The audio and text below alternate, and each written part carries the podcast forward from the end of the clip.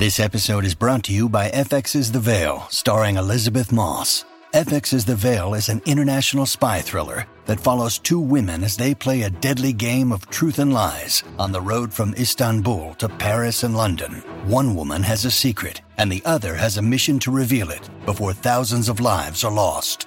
FX's The Veil, now streaming, only on Hulu.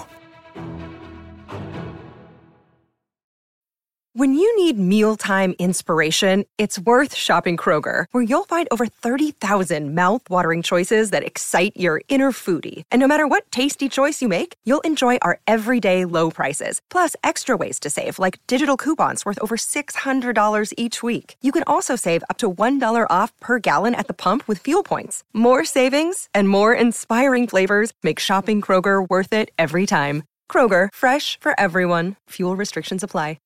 Hi, Tom Barnard here. You're listening to Best of the Family. Enjoy the show. Thanks for listening.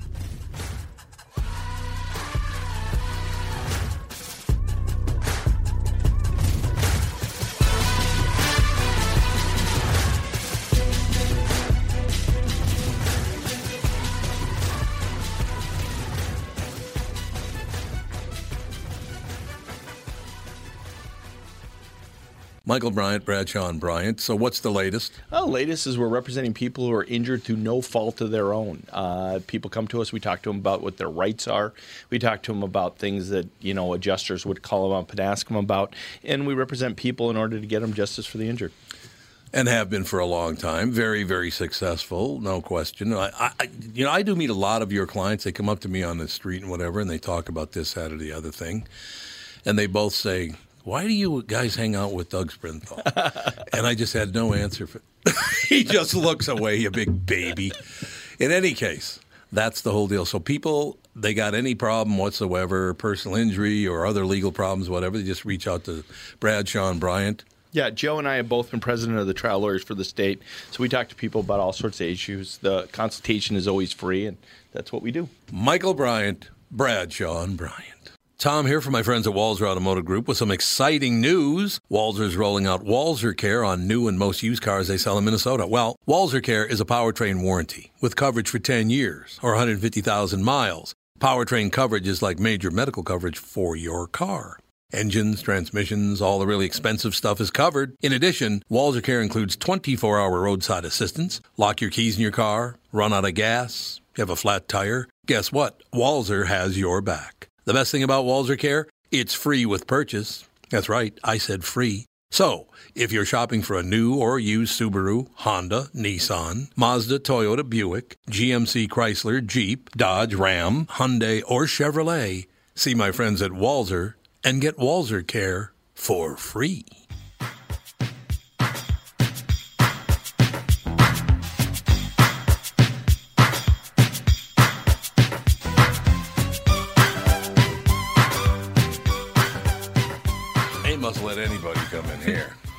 You know. All right, pal. Good to see you. What's up? Donnell, how are you? Good to see you. Yes, sir. Good to see you. I'm all right. And the beat goes on. By the way, it's not all mine. They send it up from the building every Christmas. So whatever kind of chocolate, if you like chocolate, it's there. Mm-hmm. all kinds of chocolate. I love it. Someone's going to try one first. what are you, the Pope? I can't wait. He's the bro. Pope. You didn't set me up like that, bro. No, he's trying to say All you're right, trying to go. poison him. I need 10 minutes. You know what I love about this, Man, Donnell? 10 minutes. You gotta set in. Here's what I love for people who aren't watching this on uh, on the uh, on YouTube. Oh, we're live. Donnell turns. Donnell turns to the one black man and said, "You try it first. Yeah, I did. You did. But his, the reason why, because his eyes were more engaging and his eyes spoke more truth. All right, his eyes had more truth. And when I said that statement, everybody looked sideways, so I didn't trust anybody but the guy that was looking me right in my face. All right, now we're gonna get we're gonna need a reaction from you. You ready?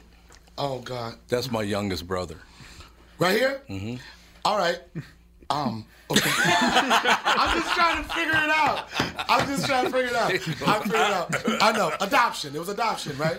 Well, I don't want to adopt my brother. No, y'all, there's just, no, really? No, come on, man. Help me, man. Help me. Look, the Help chocolate me. is kicking in right now. Oh, The chocolate is kicking in. I don't believe that. JB. It was a good start. It was a good try. J- It was a good try. Yep. You're not buying it.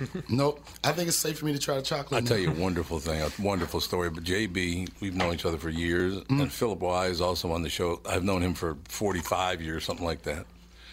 So last Christmas Eve, we invite JB and Well, Philip. no, it was a couple of years ago. was that ago. two years ago already? Yeah. We invited him over to the house for Christmas Eve. So it's the family. That's my son down there. All my, right, bro. My my wife and my daughter are usually. Well, my daughter's not here on Fridays, but my wife usually is. But she's up doing some real estate thing or something. But What have you done in your life where you need your whole family at work with you? I, I wanted my whole I wanted my whole family at work with me. I'm just trying to understand it. And there's the dog. You dog. don't wanna hear about it? The dog is right there. There's a dog. We actually you do You normally usually have in- a oh dog my in here. God, We have three dogs in here sometimes. That's that's about getting that trust together. Are you not going to put your headphones in? Oh, sorry, sorry, sorry. Should I? No, he, no, I'm just. Uh, Rick's trying to be all humble. I've been I've been entertained. You've been entertained. Yeah. Okay, so Christmas Eve, Andy's there, Alex, our daughter's there, my son-in-law, and their brand new baby. She's like seven months old at the time. There's JB and Philip Wise, who used to play with the New York Jets and, the- and the Minnesota Vikings. Black men in America today. They got in a fight. We got into a heavy discussion. It was unbelievable. A fight? Like what type of fight? Like Two black urban people fight? in the house and they're fighting. No, is it like a fist fight or like a verbal More fight? than any fist fight. it no. was a verbal Oh yeah, see, fight. white people think fights are different. we got to the fight, and he said some things that really hurt my feelings. You know what I mean? Like, and Philip, we got in the fight. I stabbed him 18 times, son. You know, so you, I need to know what type No, of fight it was. Philip's almost seventy, And you got in a fight with him? and I'm in. I just hit my mid fifties, Right. so we're different generations. Gotcha. I hate how black don't crack. It really pisses both of these guys. Unbelievable. Honestly, black don't crack and That's Jew true. gets ooh. That's all I know. Who gets ooh, baby? But um, somehow we got into a civil rights discussion. They did. With a guy in their seventies, in their seventies, of course you did. You know what? What else you gonna talk You're about? exactly right. That's exactly what it was too. Yeah. I went through it all, and you went through nothing. Yeah. And I even looked Oh at him and, and said, "I get it. I understand. Right. You guys did the fighting, and my generation was the one right behind you guys who started to benefit from it. Right. Then yeah. But good. that generation is still bitter as hell, and mine is kind of like You can't say over it, but Over like it. not over it, but I understand exactly what you're saying. It's Right. like we get it, Your we generation know it, recognizes the changes Yeah, and the right. advancements. but that's um, whereas, yeah. but that's why even when I mean I know this is a topic I've I've talked about it on like some urban stations or whatever, like with the N word, right? Mm-hmm. Like there's a generation whenever they heard that word, it was all negative and it was usually used to hurt you, to be insulting or be, do something nasty. But then you have another generation where it's a um, it's a it's a term of endearment and you use it in the context of showing love to somebody. But if you get someone that's 80 to talk to one someone that's 40, they're never going to understand Mm-hmm. No. that. You In know, and people always and people always say um they're like um it's the context. People know the context of words. Well, but that doesn't give everyone Yeah. the right to use them. Right. In my generation, it was used when a rapper couldn't think of enough syllables to fill a measure. Exactly. That's my gener- That's my generation too. Uh-huh. Yo, where my niggas is at? Where my niggas is at? We right here. I mean, I don't know if that's gonna get edited, but that's the, It's that's not gonna get edited. That's it. But okay, keep it real. But that's that's the truth of it. It's but on you- every that argument, and, and I and I always say even even with civil rights issues, people that have bad views on people, whatever. Those I tell people all the time. Those people are just going to die off, mm-hmm. Yep. and then when they die off, they can't teach people those negative things. So it's just a matter of time. Well, the, when I first first moved here, because I grew up from zero to eighteen in St. Louis. Okay, sorry to hear that, but go ahead. no, but the pizza's good, man. Imo's, Elmos, Oh, whatever. emos. You're right. But you then what, I, Tony's is really good. but I came here to uh, go to college, Right. and I've lived here ever since. And one of you, You know, just you just killed this conversation, but you because you came here with a dream to go to college. That's awesome. Way to go, JB. You why did I ruined kill, everything. Why did I No, kill because where I'm ruined from, man, everything. people a lot of people don't have that dream. I'm just saying, but you that just that's you Not, started off right. Not killed bad, but like killing it. Oh, I'm sorry. Go ahead. I'm sorry. But um, you know, and I got to meet some of the because I worked. I came here to be a student manager for the Thank football you. team. Oh, I thought you said you got to meet me. That's all. right. I got turn to out meet to be you that way. meet you years later. Years later, yeah. yeah, six years later or something like that. And um, You were only 24 when you met Dad. yeah, I was in my 20s. Yeah. Oh yeah. You guys have known each other that wow. Oh, Oh yeah. yeah, long I knew it time. was a long time. Yeah, I didn't know it was that long. And so um, I'm meeting guys from all over the country on the football team, and we had a group of guys from Florida, and they all walked up to me and said, "What's up, man?" And I was like, "Excuse me." What happened? Yeah. St. Louis. You're Because like, in "What's St. going on?" Louis, like you don't ever What speak that word. Right, right, I and. Florida, it was like, "What's up, man?" and Yeah, it's like, yeah. "Huh?" I tell that story about when I lived in Grand Forks, North Dakota. I, I, I, I could not understand the people up in Grand Forks because I grew up in the inner city. So I could not understand that Minnesota accent. And the further north you get, the worse it gets. Right. So they're like, oh, oh, oh, oh, oh. and I'm like, What's so I on? ended up living with a black man and his sister, a guy named Victor Treadwell. Mm-hmm. In the house, never outside the house, but in the house, he used to refer to me as that. Right. And I didn't call him that. He called me that, but only in the house. It was hilarious. But I and, and but I and I'll, and, I'll, and I'll give you a story. I understand what he meant by that Oh, because yeah, I did too. my connection with Chappelle Show, right? People always ask me, say, Daniel, um, how did you get on Chappelle Show? And they thought it was just that I, me and Chappelle's, um, I, I'm trying to explain. This. Well, they they think just because we're both from DC, I was on the show because of that. Yeah. But Neal Brennan, who was a co-executive producer of the show, he saw me years ago. He was like a PA for In Living Color, where he would go across the country and Right. look for talent. He just was got to re- recorded stuff, and he became a fan of mine from an audition and sent me in New York. So um, he he he became a fan of mine, and he never directed. He had wrote three scripts that he sold. He was making money. He never directed anything. He wanted to start directing. He didn't have a reel. So he called my manager. He was like, "Yo, I wrote this um, this short. I want Donnell to be, in. I thought he's always been funny, and I just want to do it so I can learn how to edit. Blah blah blah. First thing he ever directed, right? So at the time, I was on, on the HBO's The Corner, and I think I was doing good good for myself. Yeah. And um, and I said, I know you can't afford to pay me, but when you get a, ch- if you ever make it, you get a chance to throw me a bone, throw me a bone. So maybe seven months later, no, a year later, he was he said, I'm working on this show. I'll let you know about it, but I want you to be involved with it. I was like, what? He said, we have a name for it. Then a week later, he called me and said, I want you to be a part of the show. It's Chappelle show, and and Neal Brennan, he was a white guy. Right, He was the one that was responsible for introducing me to the Chappelle show. So when people say who your dudes are, I was like, yo, Neal Brennan, that's my nigga. You know? Yeah, right, right, You know, right, and that's right. the context in The which same I use it with that. You know? So I'll tell you one. Have you seen Three Mics? Neal Brennan, the stand up? Yeah, I saw it. Oh, man, is that it was deep. Yeah. Oh, it's that was deep. sad. It's very deep. But that's you know what? It's it's sad, but how many people do projects where they really get naked on stage Yeah. and expose themselves Yeah, right. Their one soul. hundred percent? No, you're a- And you do right. that without uh, you do that with knowing that it might not all be funny. No, and it, It's therapy. That I think that three mic probably was therapy for him. was therapy for me because my mother raised seven children by herself. But you know that family, he has like fourteen, like Yeah, fourteen brothers. and sisters. And it's so funny because his bro, I gotta tell this story. His brother, You know, why'd you have to top me? I went to seven. He goes to No, no, four. he, they Irished you up. but he had four. No, I got At least he's doing it in multiples. So, no, I got to tell you a story. Kevin, um, Kevin Brennan, Neal Brennan's older brother. He started Yeah. in comedy first, right? So Kevin Brennan, I was talking to, Ke- and they, their their their relationship is so up and down. Oh, so yeah. I was talking to Kevin one time. I was like, yeah. Um, I was talking to Neal, and he said, Neal is dead to me. Oh, no, he said Neal is dead to me. I was like, what? Oh, He was like, Neal is dead to me. I was like, what are you talking about? I was- he said, Neal is dead to me. He said, I deaded him. I was like, you can't dead him. He said, I, he said, I got. He, he said, you know how many brothers and sisters I got? I could dead anybody if I want, right? he said, I dead him, and if you see him, he said, you tell him he's dead to me. he said, no, he went harder. He said, you tell him he's dead to me, and if you don't tell him he's dead to me, you're dead to me. So we're dealing with two deaths right now, right? Yeah, yeah. So I finally saw Neal, and it was hard. I had I didn't want to get deaded by Kevin Brennan. No. you know what I mean? So I I saw Neal. I was like, yeah. I talked to Kevin, and he was like, what? He said, I was like, you're dead to him. And I had to tell him, right? And he was like, he laughed it off, whatever, right? Right. So I saw Kevin Brennan two months later. I was like, Kevin, I gotta tell you, I saw Neal and I deaded him. He said, "Oh, oh, oh, I undeaded him." I'm like, you, if you're gonna undead the dude, Charge it back. yo, if you're gonna undead the dude, you gotta let me know. I don't know who's dead around now. I'm dead because I didn't undead him when he undid it. It was, but that's the story of their life.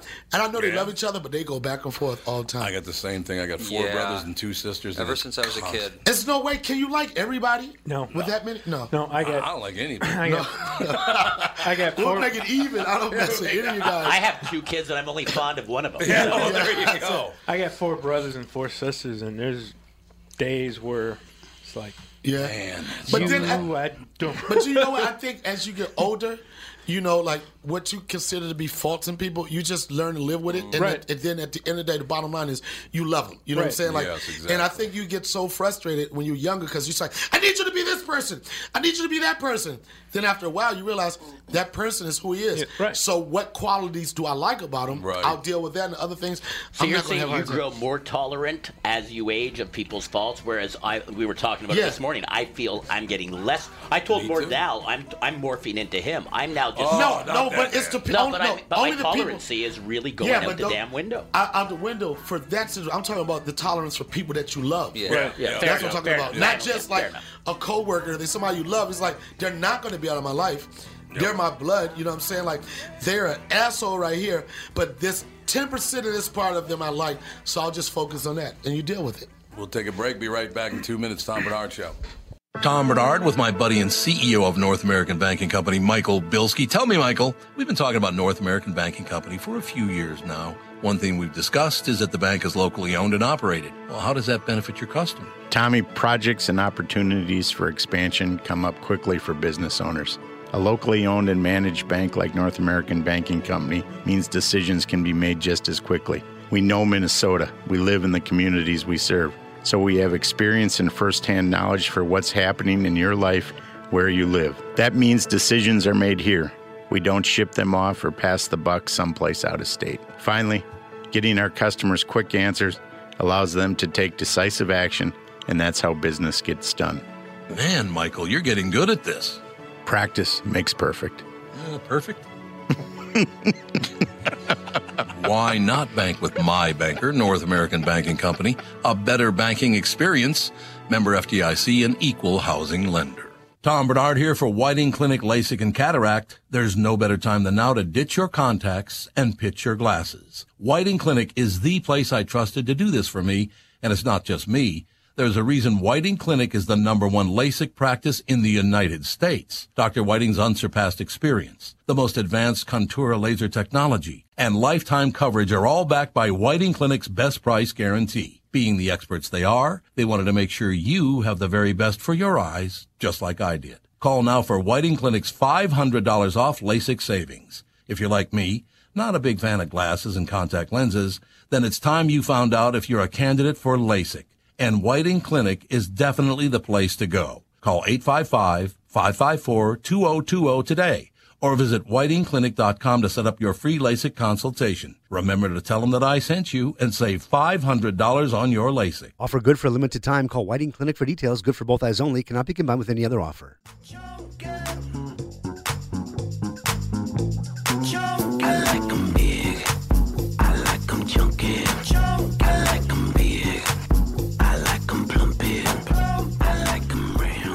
When I hear that song, I could just smell collard greens on the stove.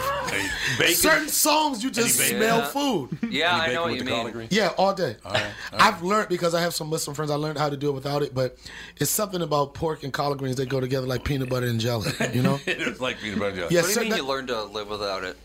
because um, I was I was I was a Muslim for some part of my oh, life. okay. I was gonna Yeah. say it's like Not what you can't find it here. No, no, you can find pork anywhere. Yeah, you All you gotta can. do is like, where are the white guys hanging out? You definitely gonna find a ham shake, a shoulder, Yeah. or Not, not if it's a white like- Jewish guy. Hang on, you gotta. Not the Jews. Yeah. Yeah. No pork I can Jews. tell you where to get a deal on Yeah. pork, but And I'll tell you the room. I'll go get that bacon cheeseburger. I'll take a bite out of it, but nobody will see it in public. Well, it'll happen, you know. Yeah, some so, people- so you, you were Muslim for how long? Are you still a Muslim now? no, I retired. Bacon You're took tired? me down. Bacon took you down. And it was because like my dad, I was telling you off off off air. My dad was like a like a dope dealer all his life, and when he was in prison, you know, when he's, his prison is a place where some people really get in touch with religion. And then he like became Muslim, and then my mom was in love with him, and she was like, she was raised um, Baptist, but she loved him so much that she would like she converted Oh, she did. to Islam, and then I think it was I don't know which prison term he did, but I think my mom was just like she retired. You know, Retired being a Muslim? yeah, it was like can't do it anymore. I understand that. You know. I There, retired are, being there Catholic. are a lot of rules. There are a lot of rules. You got a lot of and they rules. have like you have to um they do like before they pray they do this thing called wudu. Wudu is a prayer where they, you have to wash your, your body. You Right, cleanse yeah. yourself, Right, everything. And then from the time you finish that process till you kneel down and pray, you can't do anything unpure. You know what I'm saying? Like if you get an erection, you got to go start all over. And then Why another you gotta one. look at me when you said No, that? I'm just saying because I know that was the next question you were going to ask. Like, yo, before you pray, can you have a hard penis? That's I just need to know. have a hard I'd never be you a pray? Muslim as a kid. No. But like, there's certain things that like forms of impurity, and like if you fart, you would have to start. Oh, and it was, that was the ongoing joke. Me and my, my dad always had. We'd be walking, and he's, he all of a sudden he'd be like, "Ah, I just broke wudu." See, that's So- I- in, in my humble opinion, and this is not a knock on, on, on Muslims, but any religion I think that tells you a fart and an erection are not natural and are some kind of dirty deed prior to prayer, I just have a hard time with personally. Well, the Catholic Church comes. So what you're close. saying Do is that really? you could go fart and have a hard on and pray on it, pray about it after. I've done that in shul, in synagogue. I'm pretty sure I've had both. I want you to do me a favor now. yeah. I think you can get this done too. I want you to, you know, unfortunately, Charlie Murphy's no longer with us. R.I.P., used my to- brother. I used to love talking to Charlie Murphy. Great dude. Yeah, I talked to him about 200 times, and each time he never knew who I was. No. I was like a new person every time I talked to him. It's just how he was, right? Yeah. So I- here's what I want you to do. I want you to bring back Black Jesus, but I want to be Jesus. What do you think? We could do that. I mean, Slink, John, Slink Johnson. Oh, he was so you have, good. You have to beef with him over it, but He was good. yo, you know what? We maybe. I mean, this is an idea. You are so fond of that show. We should we should spoof it. Spoof Black Jesus? Yeah, but like you know what? Like the networks, the networks said they didn't want to do it anymore, and we got together. We was like, screw it, we're gonna do our own Black Jesus. I love that. Black Could be Jesus. the swing. We should do one episode. We should do one fake fake episode. That'll be funny. I loved it when Charlie Murphy walked in and said, I don't know if you know this or not, but we have a two-in rule after 6 o'clock, and it's 6.05. One of y'all big ends got to go. Charlie, was, man, That was very funny. he was that. Super guy. He was. Oh, I God. miss him, man. Me too. R.I.P. Yeah, Charlie. I'll never forget the night at uh, our club up in Canada. He set off the uh, after, after after hours, a little after party at the club, and we Oh, yeah? set off the smoke alarm. Oh man, I can believe yeah, that. Was it with Felicia. a pipe smoke or a cigar smoke? It was just, uh, yeah. We'll, we'll go with that. I will Pipe, be Tom. Pipe it is. A pipe it is.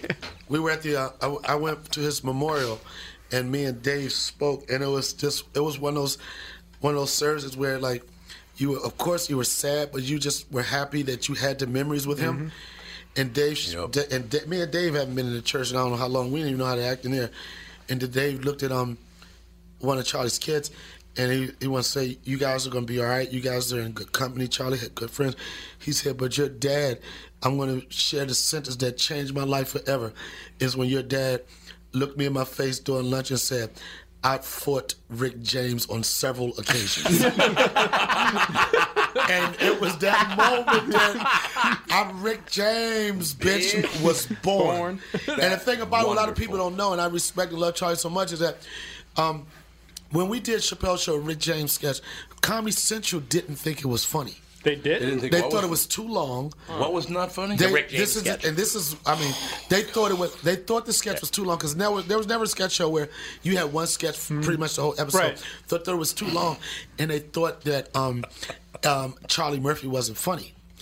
And little did they know, and it was I was the warm up guy when we did the show, and every time we showed that in, in in the audience, I just felt like something was about to change some lives. Like it mm-hmm. was so so explosive. The first time he said, "I'm Rick James, bitch," and it was just like pop pop pop. It was just like it was everywhere, man. And a lot of things people don't a thing they don't understand about Charlie. Charlie never did stand up. And the way he started oh. doing stand up is because I, he's he's such a tough, tough guy. Everybody thinks he's the most. My dad loves Charlie, most gangster person. And when we was in our roast battles, I used to say, "Yeah, you tough, but you won't get on the microphone." And I knew once I said microphone, it was gonna be like, wait, you know. And, and this is coming from a guy that's been around the, some of the greatest ever do Right. it. I was like, I know you're not gonna. Um, I know you'll never touch a mic. So after um, the second season of Chappelle Show, we weren't really making a lot of money on Chappelle Show, but we was had some fame. I was like, well, there, there's no way we can just be this popular and not make money. So I was like, we got to do a tour. I came up with the idea to do the I'm Rich Bitch tour. At the time of the show, um, me and Charlie was like outside of day, we were the biggest names on the show. But I wanted the show to be dope. Bill Burr, at that time, Bill Burr probably was 800 uh, eight hundred thousand dollar weekend headliner. Not to discredit him because he was bubbling. He was about to pop. Right, But he wasn't the draw. But I was like, I want the show to be banging. Got um, uh, Bill Burr on the show. Charlie Murphy never had any stand up experience. So I, finally, he went to an open mic with me. He went for the first time. All we needed him to do was like five or ten minutes. And during that time, we we went out. We went out for a year. We were selling out everywhere. And Charlie started to get his voice. You know what I'm saying? And he went like people were being really critical of him, like because of course they're going to try to compare you to your brother. Right. That's never going to be said. But they didn't know that he was his own man. He was his own style. And I will say, I don't know if anybody can imagine how it feels to basically be selling out across the country as an open micer. You know what I'm saying? that's right. And Yeah, everything true. you're learning is not in no seedy spot where it's like 10 people. Like you're learning it in front of some of the biggest crowds.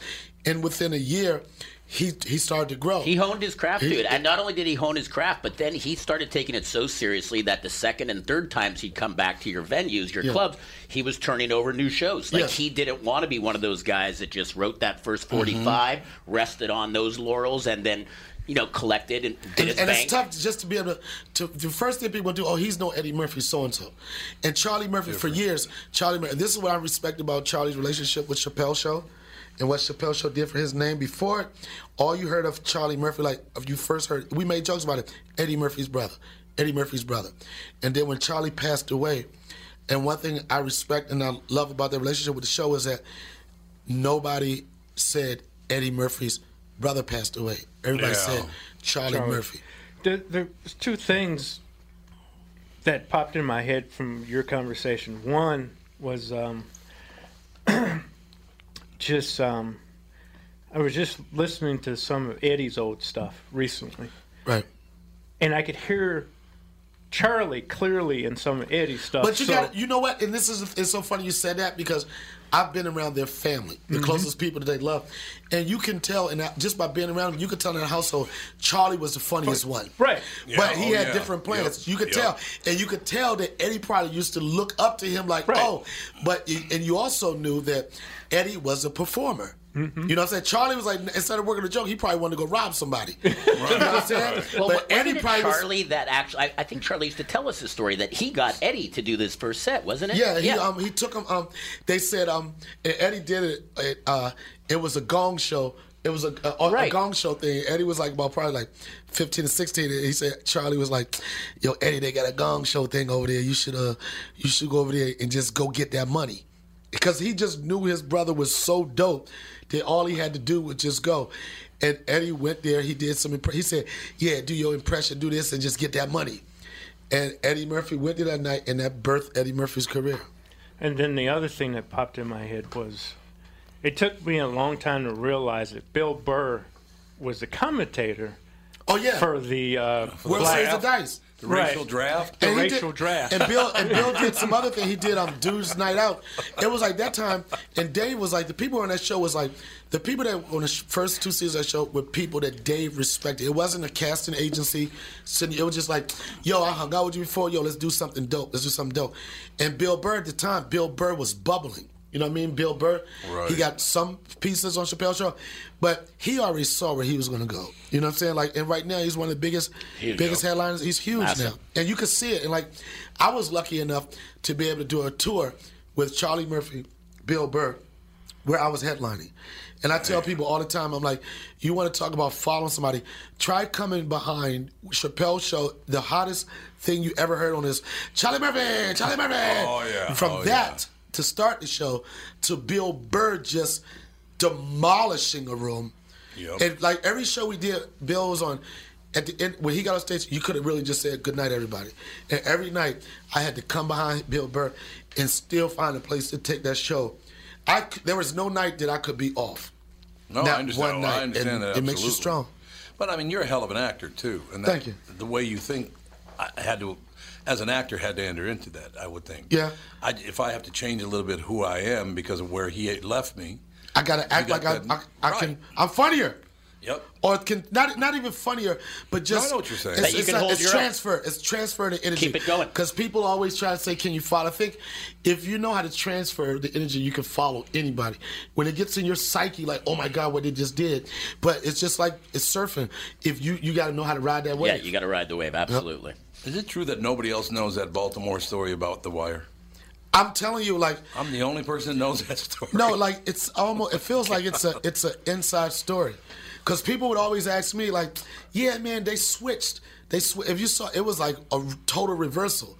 It went from the the, the towers to the docks, and it was just because of Yeah. what you said. It was like the Baltimore tourism boy was like, "Come on, man, enough is enough." Because you know, have you ever watched the series The Corner? Yeah. I was in the corner. I played. A lot of people didn't. Rec- I'm Yeah, glad I know they who didn't. you are, actually. I play.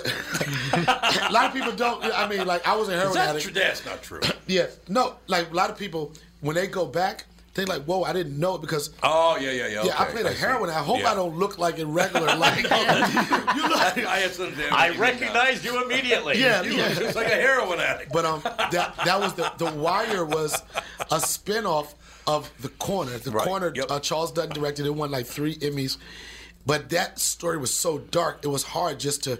You can't just have a story centered around the um, heroin addiction because it's going to be the same story. It's too dark. So the Wire was a spinoff of that.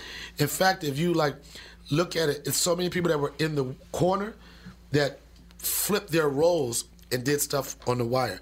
And one thing I say about David Simon, they when you talk about loyalty and family, they keep that base of the group of actors like close by them. You know, it's so interesting about that story because I did hear the, the finish. We're we are part of an Italian restaurant down the block here, and David Simon, when he was in town, wanted to go, and there was no room. So I just I don't know how he can. I don't even know how he found me, but you know, we got him in, and it was all. That's where I heard that story. He there was an addition. You heard that. it from him. Yeah. See that now that makes sense. That's all. Yeah. Who else is going to tell it? See, I never watched the series, but Oh, the funny, God, is but the funniest thing to me in hearing you recant it is yeah, calling it uh, that it was Baltimore tourism that got the that got it. And to me, when you You'll hear the term this. Baltimore tourism, it almost sounds like an oxymoron. I'll be. It's like saying nice toupee. It's just So like two words. See, I you know now, now this story makes It so much yeah, sense right. because you heard it from his mouth. He told me that, that he ended up having to meet with the mayor. He said, You can't make Baltimore look this bad. You can't do it. And David said, Okay, well, I'll just move it to another city. And the mayor said, Yeah, okay, I appreciate that. But you have to understand something, Mr. Mayor. I'm still going to say it's Baltimore. Right. oh, that's And, and you're about to lose a lot of revenue and work and Right. tax dollars You know, in your so own he gave damn city. no option. This is so funny when I got when That's I got hilarious. when I got that role to be um, on the corner. Um, Jackie Brown Carmen, she was a big uh, casting agent in New York, and she brought me in for the audition, and I was nervous as hell, and I was messing up. I was I don't know what's wrong with me, and she was like, Donnell, just relax. God is in the room. You'll be okay. And for some reason, I calmed down. I'd read my lines. I still didn't think I had a great audition. I booked it, and I was confused. I was like, what happened? And I talked to David Simon. I was like, how did I get this role? I don't think I had a great audition. He said, we liked that you didn't feed into the stereotype of a heroin addict. Right. And you were yourself. Because I didn't read the whole script to see that it was a heroin addict. It just seemed like a cool dude on the block. Mm-hmm. And that's what they wanted. They wanted, to, you know, like, and I know everybody else that went in, they were going there like, yeah, man. They was doing a nod. They was like, Right. next, next, next. And and that's what got me rolling. That's what built the relationship with David Simon and the whole HBO crew. And it was awesome for me to be able to. I was watching one of those, uh, looking at the magazine, Entertainment Weekly, something they had ranked like the top 100 shows of all time or whatever. Chappelle was, um, it came in like 39th or something. Uh, this is a crazy list. It's a huge list.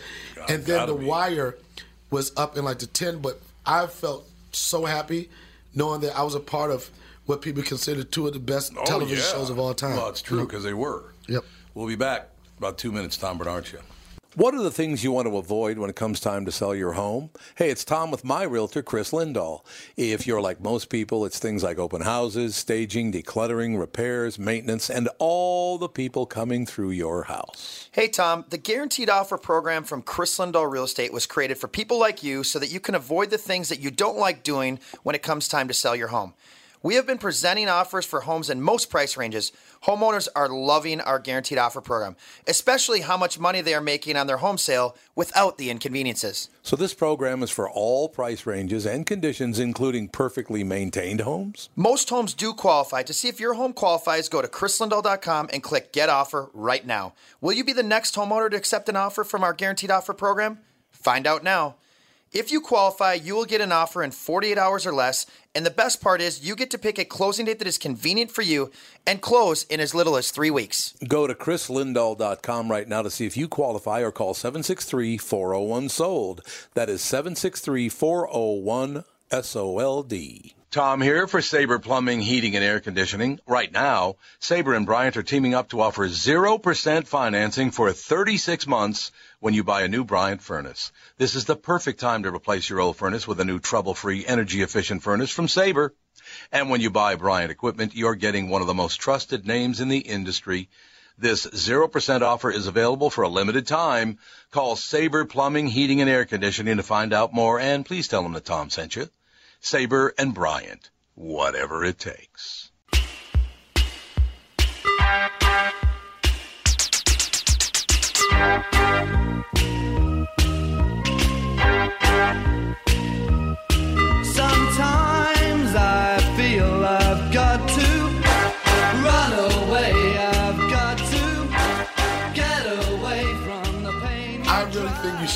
Jesus. no, I'm telling you, that would be so funny, man. And it's like a bootleg version. Like, you really like the show that much, you don't want to see it. Loved it. And nobody black wants to do Black Jesus anymore or whatever. And you do it. It would be, I'm telling you, that's a winner, man. That you would know be what? I- funny. Miss Tootie on that show when she came. A on- white dude being, I, I'm sorry. I know, I'm just no, telling you. that's what I was thinking. A white dude being Black being Jesus black is hilarious. Jesus being. You're the, and the it's, white I'm, guy. I'm, I'm not gonna keep going into it, but especially because of your because of your background, I'm saying it just makes Yeah, it'll be great. It makes so much sense for you, not any white person. And you it makes sense for you to be Black Jesus. it can't be over the top either. Like you know, some of these suburban Uh-huh. white guys when they Man, start. just put you in a robe and just be it. yourself. I was being a robe. You are Black Jesus. You got to get it done. You really are. We'll get it done. He did radio in Florida, and they thought he was Black- black. Oh, they thought I was black And, from day um, one. Man, that's. Okay, I mean, I'm telling you, my my, my my my my my creative comedy mind is just spinning. Oh, I'm and telling you, I'm man, telling you, Black Jesus huge. is so funny. Black Jesus starring Tom Barnard. Yeah. Wait a minute, he's a white guy. Oh Not- my God! But he doesn't know that, so it's never mind. almost like the Watermelon Man. So, so did the um, network kill Black Jesus? I really don't know the story behind God, I that. love Oh, it. Which makes it the Jews again. Sometimes, sometimes I think sometimes uh, things run their course, and like I don't think people like are interested in having like a show on forever. Now No, it's they're just not like anymore. let me That's stick right. and move and keep it. You know what I mean? I don't know. Black Jesus. Be Yeah. unbelievable. It was a good time. I did an episode of. it. I played um, what did I play? I played the Grant or so. It was a Christmas special. I'm gonna Google it. Yeah, I was. I did one episode. God, I loved it. I, I never missed an episode, and I, I would introduce people to it. It's so you know what's that, that set when I worked in it. It remind it kind of reminded me of like on the Chappelle show. It was just it just felt like everybody liked each other. Everybody like was fans of each other, and everybody worked to make it good and fun. Not That's just like. I'm in my trailer now. It was just like it was just like felt Right. family. It felt family. Isn't that wonderful? That's, Broke and that's hard heart to when get they stopped the show. Yeah. So how It many did, people? broke my heart. How many people yell these two lines at you? Everyone. Everybody. I'm rich, Yeah. bitch, Right. I'm rich. and uh, or call you Ashy Larry. Oh my God, it's in the same sentence. Love sentence. Ashy Larry. That it's in the same sentence everywhere. I'll be as a club owner. That's how we're pitching it in social media. And It's then- always like it's and I don't have a- Rawlings, Ashy Larry from the Chappelle Show. And I'm not like one of those actors like, oh, don't call me. I've had so and so work. Like, Oh, God. Rick, you know, it's so hard to Take be pride recognized. in it, man. It's so hard to be recognized for anything in this business. So if it's something people connect, you got to just go with. it. Dude, at the end of the day, you now have a claim to fame that's that is I mean his last Forever, ever forget it. forever. I've I've had weird moments where I was dating this Italian chick one time, and she was from money. She was already loaded, right? And we were walking down the street, and she didn't really. She was in the Peace Corps. How we met is so strange. She was in the Peace Corps. Didn't really know who or what I did. And we were walking down the street one day, and somebody was like, "I'm rich, bitch," and she said, "Me too." Right? that was for me too. Was negative. You know what I'm saying? That was just like it was so funny. It was so funny, and it was honest. And but I like with that, I never get upset about it. You know what I mean? It's something like Why would you? like It's 'cause some people some people have just crazy. I know. Just crazy I'm not attitudes. that anymore. It's like I'll I feel like um, Jason Alexander. Uh, I'm sure he hears uh, George Yeah. Costanza quotes. I mean, I'm sure he doesn't probably. love that because he did get typecast real hard. Yeah, but okay, get typecast after you made millions off of the Seinfeld. Well, like that's well, not a the time to be typecast. Still, currently, what are you Yeah, talking? There, yeah, oh, yeah. still Oh, a cash He's set for life. Huge. And then, like, you know, another 20, 30 lives. Yeah. That was back when Man, I, Dave Chappelle said something in my birthday party. I don't know. Is there any way I could play some audio for something?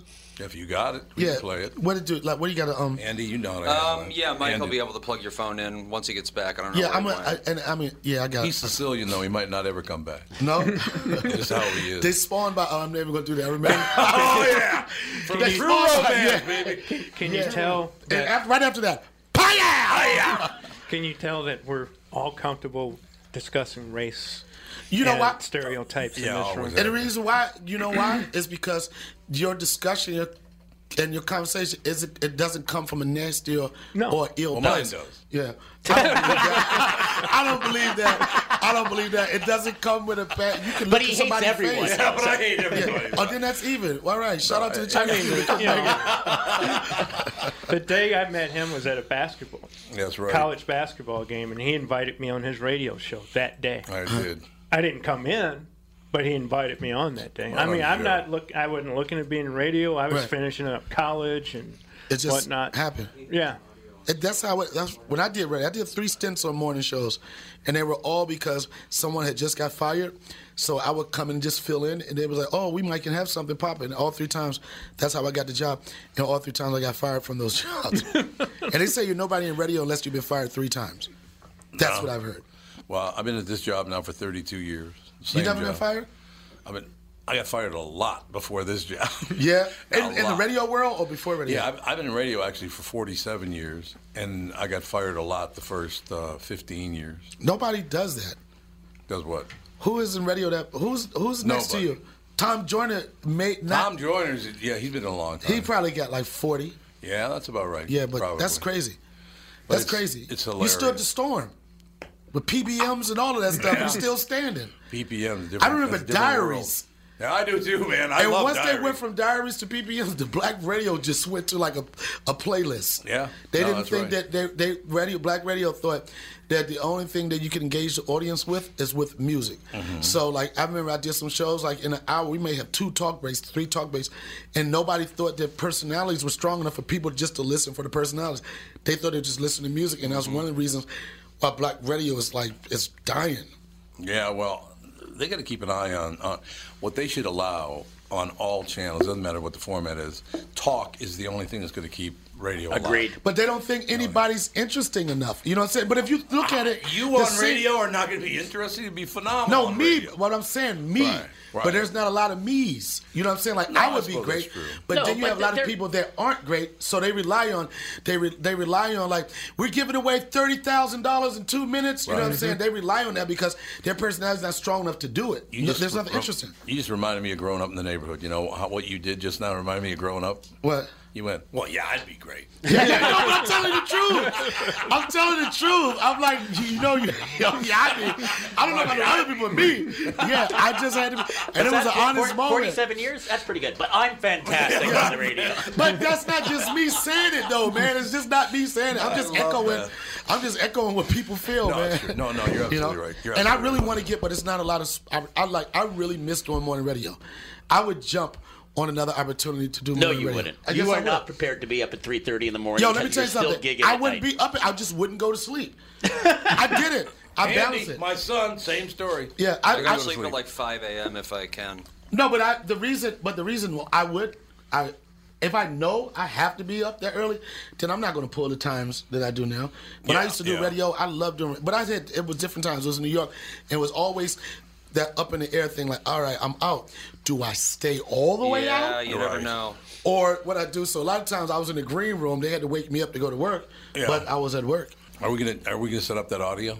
They're trying to. It's the new iPhone, and remember how they removed the headphone Oh, yeah, that's jack? right, right. You I gotta just- go But he's gonna he's gonna get it on his phone and then play it that way. I forgot all about that. They, they, you have to have that um I know that's the dumbest. Like why And I was looking like, what's taking it so long? I'm like, all you gotta do is plug it in. But yeah, why remove the headphone jack? I don't get it. Why did they? I don't know because I mean, what- we have Google. We can Google. That's a good question. Why did they remove the headphone jacks of the iPhones? Google So we can sell Let them us some other stuff. Well, the saddest thing uh, at work, I work, work across the hall from the IT group, and they said there are clowns who are sending out emails to people telling you you can drill your hole, your own hole into your your new iPhone. Yeah, that's Yeah. a good idea. For what? Oh, oh, t- to do To- that? Yeah.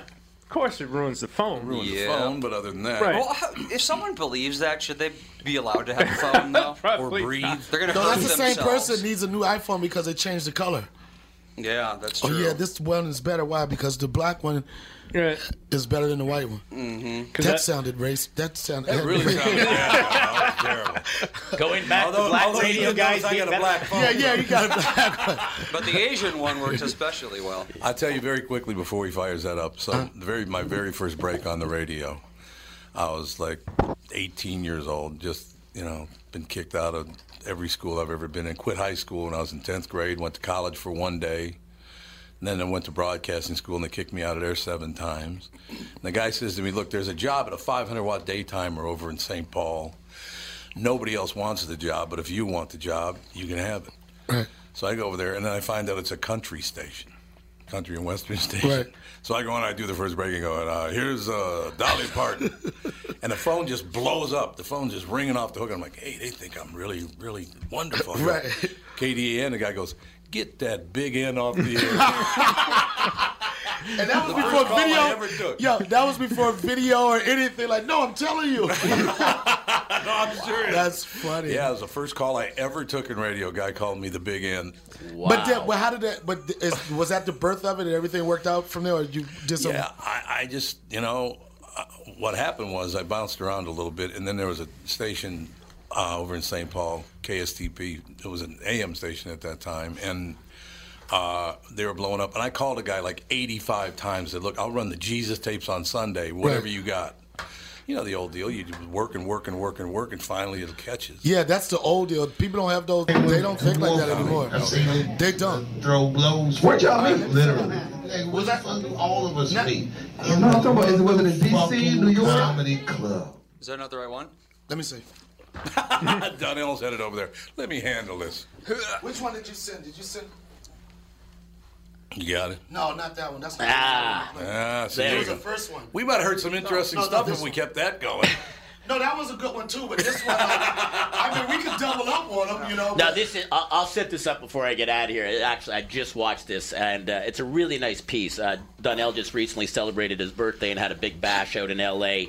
And uh, Dave got up on stage and uh, had some uh, really, really quite beautiful words. I mean, stuff. Really? He's a really eloquent speaker, and I mean, I've only had the privilege of meeting Dave a handful of times, and just uh, and Donnell and I were talking about this while driving here. He's just Mhm. always been one of the most genuine people, and uh, Yeah. really easy to talk to, and and very articulate, very intelligent, very well read. Knows certainly what's going on politically, uh, knows what's going on geographically. I mean, he's just a sharp cat, and uh, it was really a, a nice thing, uh, a, a nice moment. and it was him. And it was him. uh, It, it, You on those don't months- understand how hard it is to be a comedian. Headphones on. You don't understand the fucking disappointments that go along with it. And then even though you get disappointed, you get your heart broken, things don't go the way you want them to, you still get out on that stage every night, you say, waka waka. Now let me tell you something. I've been doing this for 30 years, I'm only 44. This motherfucker has the enthusiasm of a child for 25 years straight. This motherfucker is the man.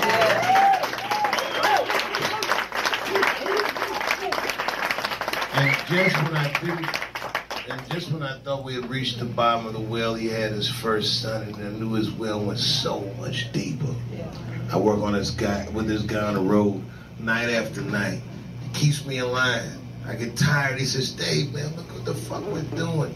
And his excitement, I borrow his eyes and I look at my own life and I say, this is not a bad life. Yeah, baby. Yeah, yeah, baby. Yeah, but I, that surprised me because I didn't even think he knew me. He like this. I'm going to cut my voice in. Give it up for Black Jesus, everybody. That's right. No, uh, but it was just like, and it wasn't that, that wasn't self-serving. It was just like the No. thing that came No, the no, most no. for me Mhm. was like what it takes, and like people don't understand that. You know, they see you when they see you. People don't. A lot of times they don't see all the work and everything it took for you to get to a certain place, and it is tough. But at the end of the day, like you said, it's not a bad life. Oh, it's a great life, no question. Tom here from my friends at Walser Automotive Group with some exciting news. Walser's rolling out Walser Care on new and most used cars they sell in Minnesota. Well, Walser Care is a powertrain warranty with coverage for 10 years or 150,000 miles. Powertrain coverage is like major medical coverage for your car. Engines, transmissions, all the really expensive stuff is covered. In addition, Walser Care includes 24 hour roadside assistance. Lock your keys in your car, run out of gas, you have a flat tire. Guess what? Walser has your back. The best thing about Walser Care? It's free with purchase. That's right, I said free. So, if you're shopping for a new or used Subaru, Honda, Nissan, Mazda, Toyota, Buick, GMC, Chrysler, Jeep, Dodge, Ram, Hyundai, or Chevrolet, see my friends at Walser and get Walser Care for free. Michael Bryant, Bradshaw and Bryant. So, what's the latest? Well, the latest is we're representing people who are injured through no fault of their own. Uh, people come to us. We talk to them about what their rights are. We talk to them about things that you know adjusters would call them up and ask them about, and we represent people in order to get them justice for the injured. and have been for a long time. Very, very successful, no question. I, I, you know, I do meet a lot of your clients. They come up to me on the street and whatever, and they talk about this, that, or the other thing, and they both say, "Why do you guys hang out with Doug Sprinthal?" and I just had no answer. For he just looks away, you big baby. In any case, that's the whole deal. So people, they got any problem whatsoever, personal injury or other legal problems, whatever, they just reach out to Bradshaw and Bryant. Yeah, Joe and I have both been president of the trial lawyers for the state, so we talk to people about all sorts of issues. The consultation is always free, and that's what we do. Michael Bryant, Bradshaw and Bryant.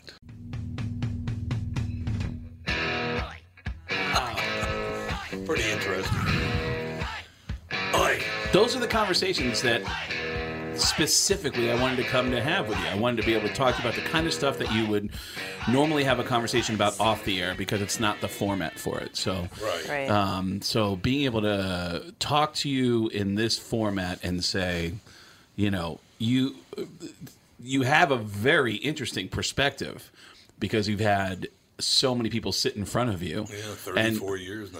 and you also have uh you know there's there's needs that you need to have met for your audience you know you you, you want to make sure a guest comes in and is Yep. entertaining so not a lot of people know that there's from your point of view you want your guest to come in and take over and make your job easy and, and entertain your audience and not a lot of comedians surprisingly get that or or can do that. or can do that. Right. Yeah.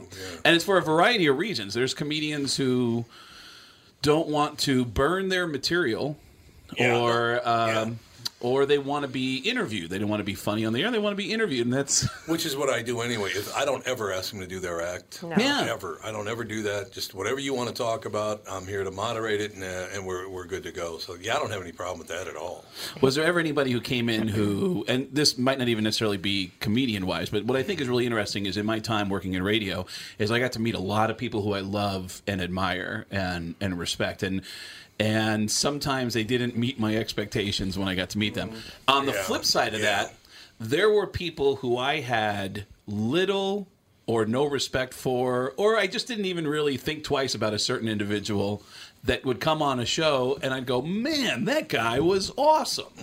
Uh, is there anybody that fits that category where you weren't necessarily a fan or didn't know much about them, and then they just blew your socks off? God, I, let me think about that because I, you know, I was thinking about people I didn't like and then people I really like. Okay, then let's let's start with that. That first question was really who over the years, because you've talked to almost Mm-hmm. everyone in comedy. Who were your favorite comedians that you ever had on, and why My did you like them? comedians? Yeah. You know, we, we have to set aside Louie Anderson and Nick Swardson and the local guys. Of got to set them aside because we become lifelong friends. Yep. So that doesn't count. But um, my God, there's so many. That's the whole problem. I love comedy. Yeah. Love comedians. Love comedy. So it's pretty tough to pick. I mean, there are some that just well. From the first time you came in, I loved working with you because Mm-hmm. you do so many different things. You have a different perspective. You're happy to do it. You're excited about Yeah. doing it. That's a big part of it. Man. Yeah, yeah. You know, we were just uh, we were just talking about Bob Rivers. Uh, two years ago, Catherine and I went to dinner down in Boca Raton, Florida, with Bob Rivers, Paul Castronovo from in Oh, yeah, of course. Brother Wease, Oh my God! a- and and our wives. Wow. That was one interesting night for Catherine. I'll tell you. if, if you don't know these names in these markets, he just named Yeah. a, a king of Seattle, a king of Miami, and a and um the guy who arguably may be the mayor of Rochester, Yeah, Brother yeah. Wease. You're he right. is he You're right. is. I've hung out with him in the city of Rochester before.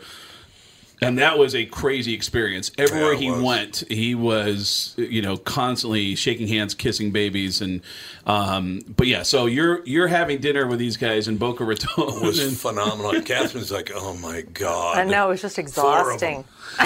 My favorite, Paul Castronovo, because Paul and I have known each other for years now, and I've known Bob for a few years now, and I just met Brother Wease that that first time. That's the first time I ever met him. But Paul Castronovo, we were on a, a, a panel last year in Chicago.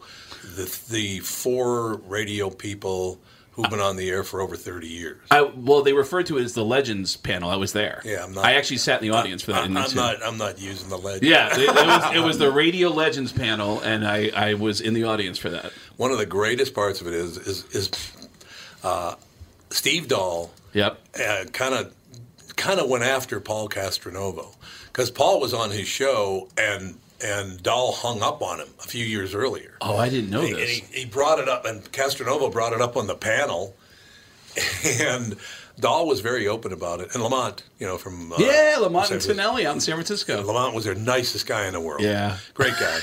so we're sitting up there, and the place is absolutely jammed. And Steve Dahl says, "Yeah, I just, I just didn't like your attitude. I didn't like the way you treated me. I didn't like the way you just comport yourself."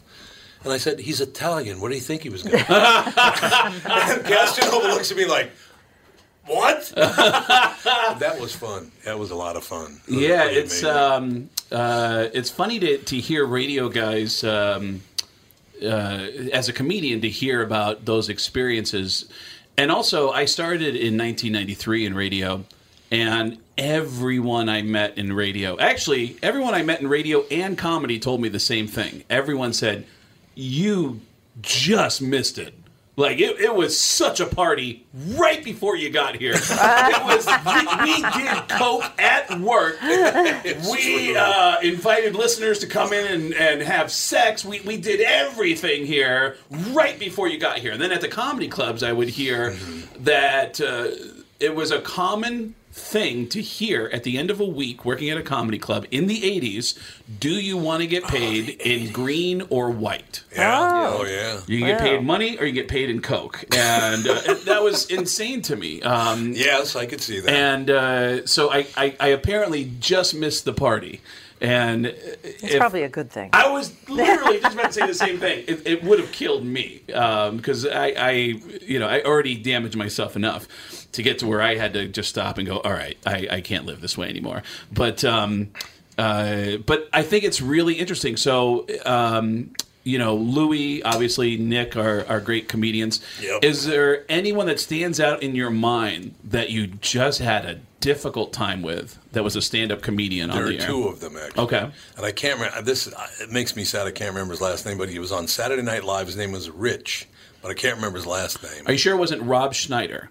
Was not Rob. I get along with really Okay. well. Because Rob, if I can just tell you quickly, Yeah. uh, Rob is notorious for being grumpy. Yeah, he's never been grumpy with me. Okay. Matter of fact, I have his phone number. He gave me his phone number. Okay. "You can call anytime. But you know the reputation. Yes, I okay. do. I absolutely did a radio row with friends of mine at the Grammys Oh. once. uh, it was a pre-Grammy radio row, and I had multiple friends call me and say, "Hey, we're broadcasting. uh, They were broadcasting in Los Angeles from Radio Row. I live in Los Angeles. Can you come down and join us? and Just have some fun." Mm-hmm. So by the time Rob Schneider walks over to this table, I am just locked into being just Tracy Morgan on the air. I'm just, I'm Right. just, uh, hey, we're broadcasting live back to St. Louis, and we're being joined by Tracy Morgan and blah blah blah. So Rob Schneider comes over, and they go, hey, Tracy, I'm the host. This is my co-host, and this is Tracy Morgan. And I go, hey, what's happening, white people, or whatever I say. Right, right. You know, this Rob Schneider's making me horny. That's crazy. and then, uh, and Rob stops, looks at me, and goes, wow, that's. He, he kind of smiles and he goes, man, that, you know, kind of gives me a, a nod, like, wow, I like that. And my buddy asks him a question that hit Rob the wrong oh. way. Oh yeah, he can be really difficult. Not And- with me ever though. He'd And great. Rob and my buddy start going back and forth. It escalates quickly. Whoops. To where Rob stands up and shouts out, F you! Whoa! I will kick your ass if you keep asking me about that. And they go, Man, we're sorry. We're just trying to ask you about this question. And Rob goes, No, F you, F you, F you. Then he turns and looks at me and goes, It's a good Tracy Morgan. And he walks away. and my buddies go, Man. What an a hole! And I went, No doubt about And I it. went, I don't know. I, I thought he was pretty nice. Ah, he like complimented me. before he walked away. No, so, Last- all right. So I there was a guy to named qualify. He was on Okay. the podcast Who when was? you felt bad. You were sick. Who was? Rob. No, but he and I hit it off really, really well. And he He's was- call, calls into the show once in a He while. was He's terrific. Yeah, and he was involved. He's involved in some sort of vitamin company. Okay. And he was trying to get Tom to take some vitamins so he Oh, could he feel was. Yeah, better. he wanted me to take vitamins. Really? I was yeah, you were, about- you were like so sick. I was. Yeah. You were about to say I need to qualify. Uh, my my choice for for the my two favorite comedians I've ever. One of the things, and I just talked about this again this week, is I've been doing radio now for 48 years, and there was Wow. a, well there was about a five year period in there where I just worked at Capitol Records, so it hasn't been 48 years straight, but it has been 34 years on the KQ Morning Show. okay. So I do have to qualify something that when I first started meeting all these people, um, I was floored by the fact like I get to sit down and talk to all these people. Of course. it was unbelievable. So I got to you know uh, just because of who they they were, they're no longer with us. But to interview Rodney Dangerfield, Oh, my God. and Don Rickles was Get unbelievable.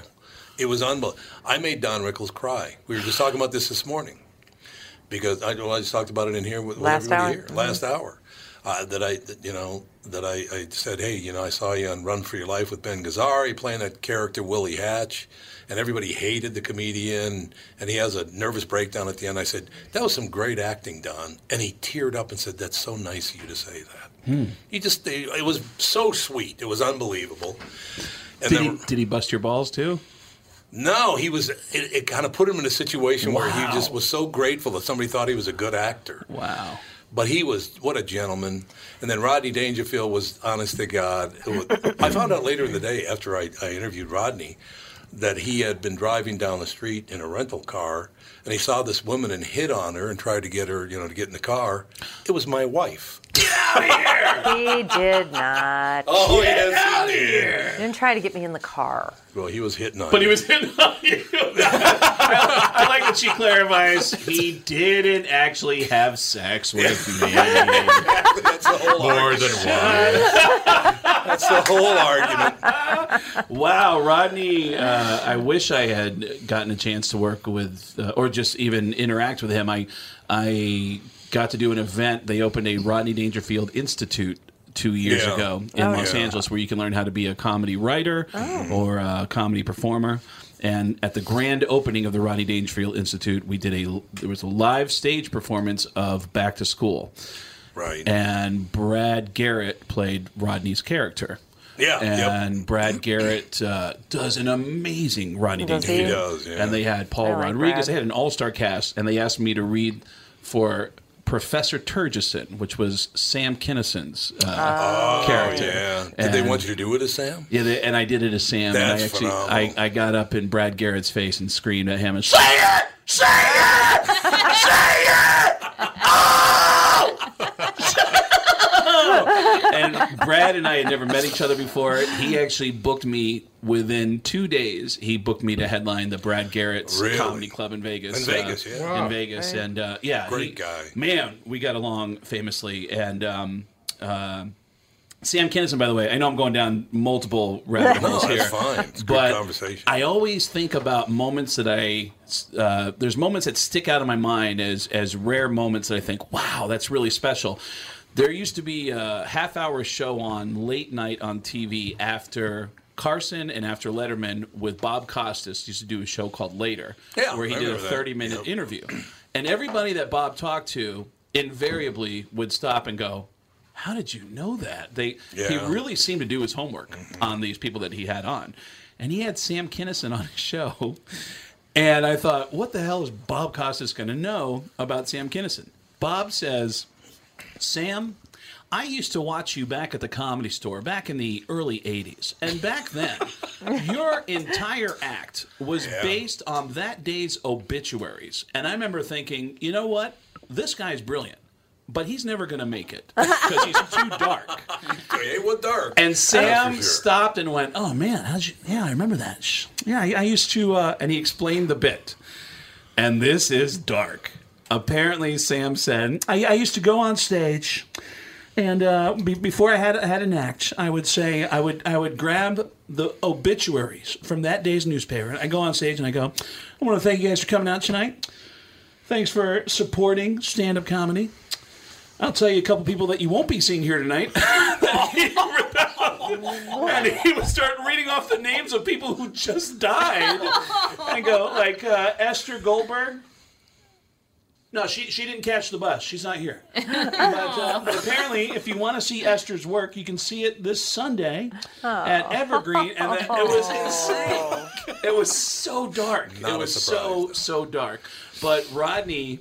Um, I got to meet uh, Rodney's widow. I got to. Oh, she's a sweetheart. She Yeah. is a sweetheart. She actually invited me to come over to the family home and showed me books and books of Rodney's television appearances. He wrote down his sets word for word. He did, Really? For every set that he did on the Tonight Show. Um, he and the notes were amazing. The very top of the page would say, "What a crowd!" and in parentheses, times two. Yeah. So he'd go, yeah. "What a crowd! What a crowd!"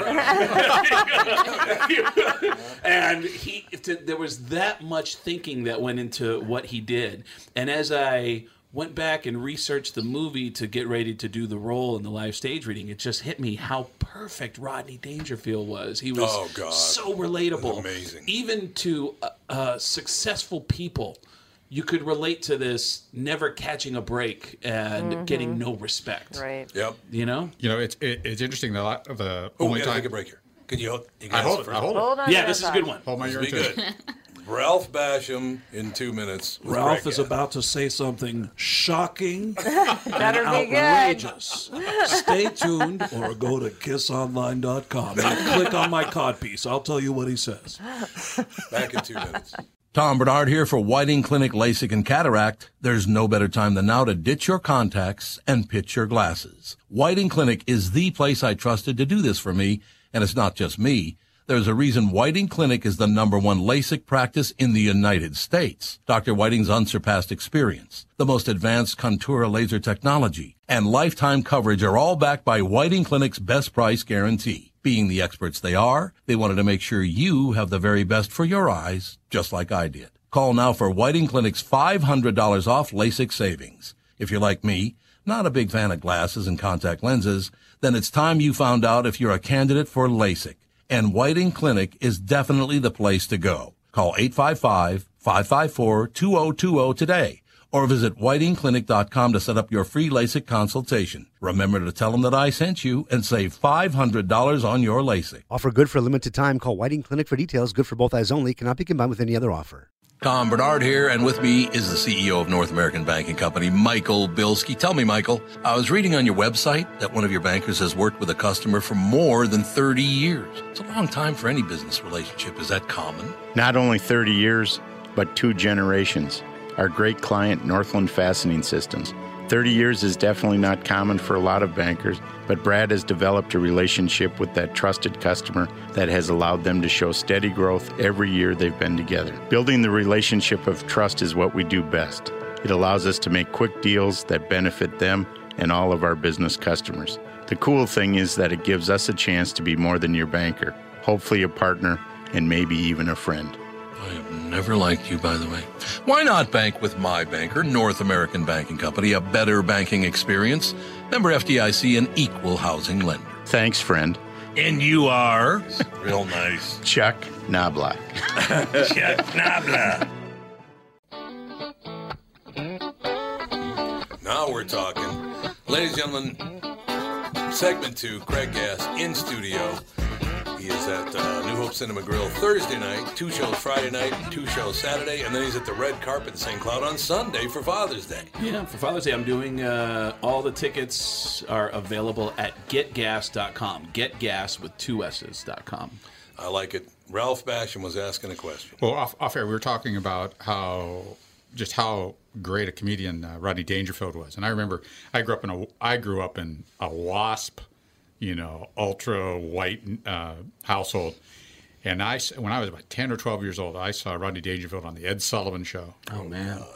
And I saw this this New York Jew, and I looked at him and I go, "This is the best thing I have ever heard in my life." I was a lifelong fan. Yeah. We were at the Laugh Factory. Oh, this has been set- uh, right before right before he passed. Oh, yeah. At the Laugh Factory, and we're there. We're seeing some comedians. Great show. And and uh, the MC says uh, we have a special guest t- tonight. We have we have Rodney Dangerfield, and Rodney Dangerfield's in the crowd.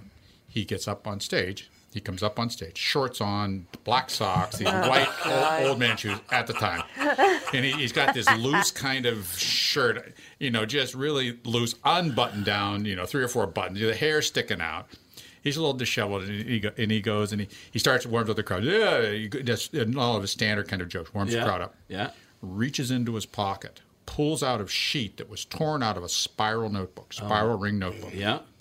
With jokes he was going to use on the Tonight Show in a couple of nights. Wow. So this man really worked at this craft. I mean, it was it was like so many professionals. I mean, he had he had written these jokes and he said, "Well, I got to try these jokes out because when you when they tell them there, Sure. everybody kind of laughs in the audience, but you you want you want to you know move the move the mark." Yeah.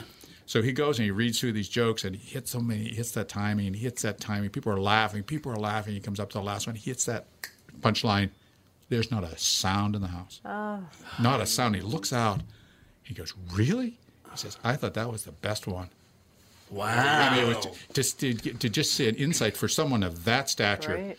to expose himself to that vulnerable, be vulnerable Yeah. to Wow. do that. I mean, And how bomb. important that well, how important that is for comedians to do that because Jay Leno worked at the at the uh, uh, uh, Huntington Comedy and Magic Club in, in Huntington. Yeah. Huntington Beach. He did it every week. He did an. I went. I saw him there. He did an hour, hour and a half. Yep. Every Sunday. Every Sunday. Yep. You know, it was a for so pe- it's people that are really good really work at it. They're writing, they're thinking, they're trying, they're and then they're retrying, rewriting, and tre- retrying. You know, you, in that process. And I have in the past, I, comedians I always thought, which what would that the only job they're reason they're doing this because that's the only job they could get. They're Right. goofs, goofs in school. No, true. Well, some of them are like and, that. And, the, peop- and Oh, but yeah. the people I've met who are truly successful really work. And Yeah. they have an incredible work ethic and they have an And that's- incredible intellect. And that's in every line of work. Yep. Like you Yeah, see, No true. different. I noticed that successful people um, in all different formats of the entertainment business and all the different corners of the entertainment business are always open to suggestion, and they work really hard at what they do, and they um, uh, they usually will. Uh, pick up the phone, you know, and it's it's a well, it's I guess not maybe not everybody I can think of, but but they're but it is uh, something they, they put energy into and and and dedicate uh, as a craft. Can I curse on this podcast? Sure. Okay, because I got a big one. Well, Cassie can edit it. This is also on radio stations around the Yeah, I state, but can she'll edit. she'll edit it before. Okay, it she goes can on. edit. Okay. Um, I do remember being at an open mic once with Mitch Hedberg, And Mitch uh, did. Uh, I think we each had five minutes. So Mitch did three minutes, and then he pulled out a a, a, sheet that he had ripped from a legal pad, and he said, "These are these are some jokes that I just wrote that I want to try out right now." And he started with the first one that just kind of went missed, and then he tried the second one, missed the mark again. Some girl in oh, the back, and this is the most out of character Mitch story you'll ever hear. Some girl in the back of the room said, Try the back of the paper. Oh! and Mitch looked out. It was so disruptive the way this woman yelled it out that Mitch looked in the back of the room to where that voice was coming from, flipped over the paper, and said, Oh, yeah. The back of the paper says, Tell that cunt in the corner to shut the fuck up. Whoa. Never heard Mitch act like that at, before or since. But yeah, yeah, that's a crap. I, I don't want to get derailed though because Tom was starting to say uh, he said that his two favorites that he got to talk to were Don Rickles and Rodney Dangerfield. You started to say there were two guys who come up in the category of least favorite or just did or missed their mark on the show. And you started to say one of them was a guy who used to be on SNL and his name was Rich something. You Rich- can't remember his last name. Was it Rich Hall? Yeah, there was a guy named Rich Hall. Yeah, Yeah, I, that was actually my second guess was Rich Hall. Oh, when you said before, I was thinking maybe you're thinking Rob Schneider because I know he has that reputation. No, but what Rob's happened with. Rich Hall? Rich Hall came in. He sat in the studio, and the whole time he was on the air, he didn't say a word. He read the newspaper. Get out loud or No, or he just sat there reading the newspaper. He wouldn't even look up. Mm. Oh. Like, okay, that's really great. Mm. That's that's wonderful. Why waste everybody's time? Why show up? Joe from Louisville just texted me, but this guy, well, he's trying to do comedy. He doesn't qualify as a comedian, but Jeremy Piven is the biggest prick I've ever met in my I've heard that from a few people. Oh, Because jerk. Jeremy Piven right now is going to comedy clubs all over the United Yes, he States. is, Is he And he's doing he's he's making himself available for radio Ah. interviews to Yes. promote these gigs. But he's terrible. And I'm hearing that from Well, radio people all over the country. he's the trying country. to salvage his reputation. I'm guessing. Maybe. and not doing a good job of it. Yeah. Well, let's put it this way: like it- Craig Gass comes to town, and your opening act is Catherine, mm-hmm. right? Yep. So you're both in studio. Yep. So I'm interviewing both of you. I'm not going to leave somebody just ignore them. Yep. Right. At the end, he stands up and goes, "You know, maybe you should interview me because I'm the star." Get out of here! No! Oh yeah. Oh yeah. Diva. Don't you know who I oh, am? Oh my Wow. God! And I oh, told that him- is a bummer. I told him I'll give you a head start, and then I'm coming after you. Oh, What a jerk! Wow, that is a Uh, bummer. And the other guy that was a complete pain in the ass was a guy named Colin Kane, I Oh, think was God. his name. You know what's weird? I've heard this from another radio guy, and I can't remember you where, go. but but there was at least one other person who said to me, "I didn't like Colin Kane." It was terrible. Really? He, after I interviewed him, he went to the airport, got on the plane, and left town. He never even did the weekend. Really? No, he just he blew it. For I don't know the guy. He said, "You know, uh, I don't feel like being funny today." And I said, "So far, you're doing a great job." With that." I'm agreeing with you. I agree with you. We're You're playing not ball. funny in the least. But he went on and on and on about how he uh, he doesn't usually do radio, and I just you know I get so many people to show up just going on Twitter. I don't need radio, and I, but wh- and I said, why'd you come in here then? I don't really understand. And he, I said, get lost. So he got up and went to the airport and flew back home. Never Wow. made the appearance. Rick Bronson's House of Comedy. I, I don't understand that, and I, I don't I don't underst- either. I don't understand how how uh, how that perception happened, where people thought, well, radio is a certain style of radio. There's only one style, and they and they describe what used to be called the morning zoo style Yeah, of yeah. radio, which. Um, you know, I'm a fan of radio. I love radio, but I also do something that lends itself so perfectly to radio Oh, that, God, yeah, that I can do voices and I can do, you know, just to reset the clock on this. This is uh, uh, for anyone who doesn't know. I've always been able to do any voice that I hear because of how I grew up. My whole family is deaf. And growing up in a deaf family, I couldn't learn how to talk for my family. Right. I learned how to talk by copying all the voices I heard on TV. And when someone like Tom understands when I say to him, "Can I come on during Super Bowl week and just come in as a bunch of different celebrities. It was phenomenal. Saying awful things. And Tom said, that would be great. Yeah. And he understands that everyone's going to be driving going, "Oh, holy, of course they're here. It's the Super Bowl. Why wouldn't they be here? Everybody thought they were all in studio. Yeah, with that, that. Tracy Oh, Morgan was in the studio, and and I'm trying to give it away. I'm trying to show my hand by saying, well, yeah. Tom says, "What are you going to be doing in New Hope, Tracy Morgan?" Uh, well, I'm hanging out Tracy with, Morgan. with Craig Gass. Craig doing a comedy show inside New Hope. I'm going to be in the parking lot making a porno.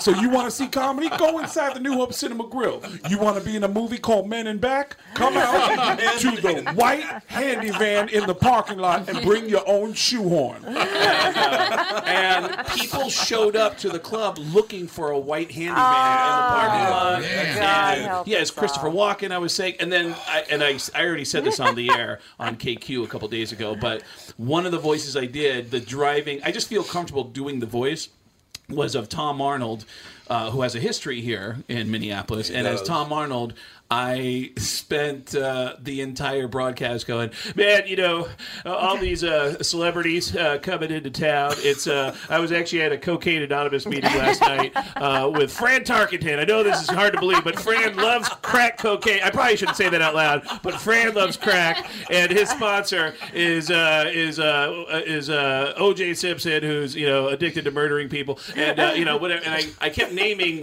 any sports guy I could think of off the top of my head, and putting them in a cocaine anonymous meeting, in an alcoholic anonymous meeting, in a sex addicts meeting, and. Uh, after we got done with that broadcast, the real Tom Arnold got flooded with angry tweets saying, "Hey, a hole, it's supposed to be anonymous. How about you keep your mouth shut?"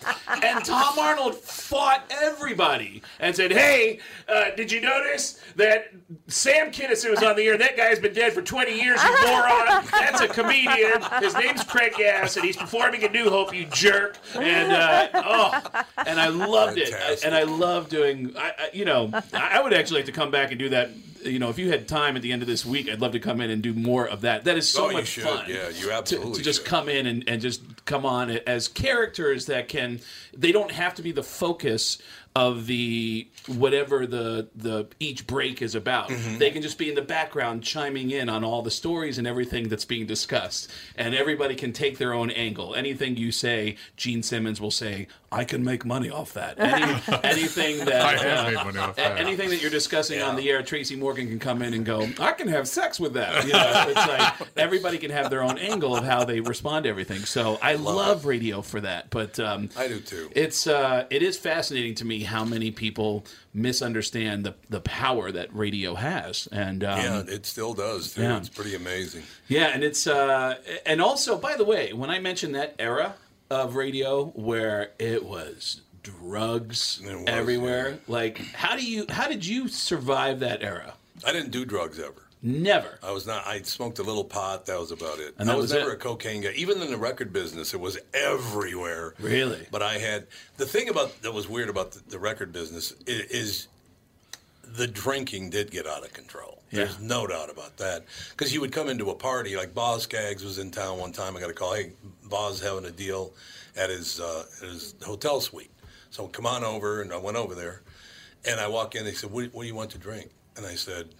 Oh, no, excuse me. I was on the phone still, and they said, what, what do you want to drink? I said, yeah, just a couple of Heineken would be good. I get there, and the entire tub is full of Heineken. Really? It's not just we'll get a six pack. It's like fill the thing up, and I'm the only one that was drinking it. I mean, it's like you know, like okay, well, Had to drink it all. Ah,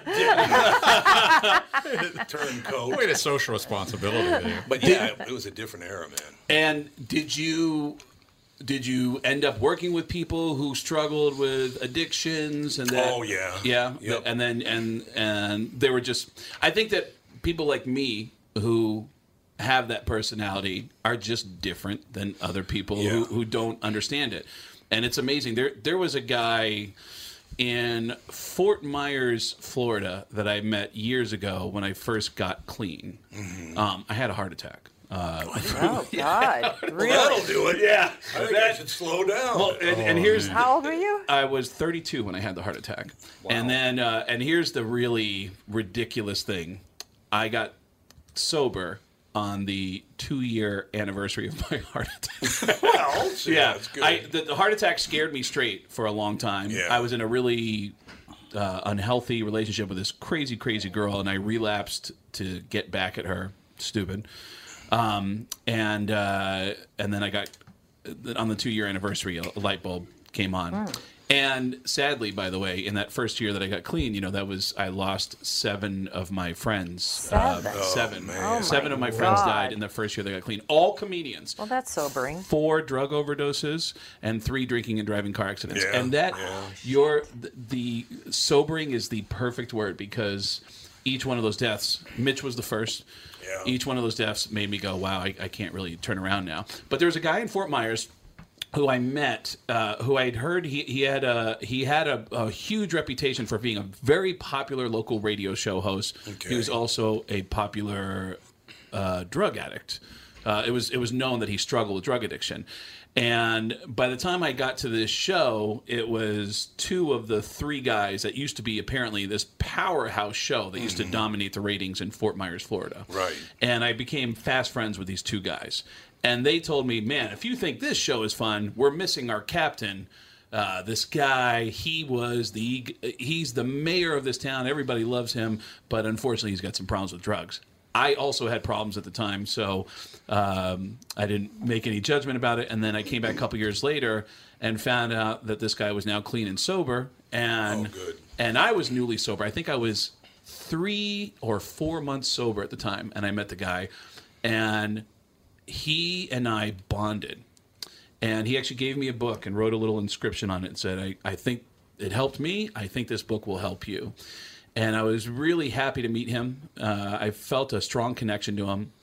And uh, a year later, uh, these guys were given a second chance at life. They used to be the big morning show in town, but by the time this this captain of the team came back, Right. they were put on afternoon drive Oh yeah. and but they were doing so well that they were moved to mornings. And apparently the numbers jumped as soon as they started and they started crushing in fort myers again.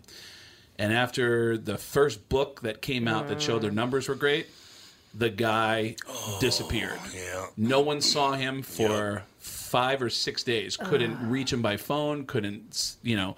Uh, apparently one of the co-hosts on the show actually went to a drug dealer's house and threatened the guy's life and said if i see my buddy here i'm i'm coming after you. I know i know you've got something to do with this. And uh, he finally called in and said hey guys sorry i, I messed up. I'm, I'm back on drugs again. And he was dead within a month or two Oh. after Oh, that. God. and um, and he died on the day that I got one year clean. And uh, I went to Florida.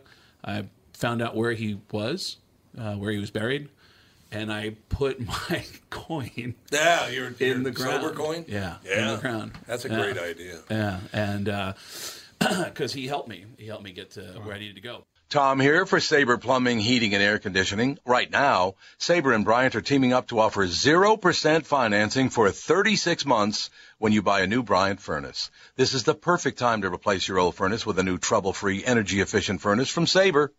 And when you buy Bryant equipment, you're getting one of the most trusted names in the industry. This 0% offer is available for a limited time. Call Sabre Plumbing, Heating, and Air Conditioning to find out more, and please tell them that Tom sent you.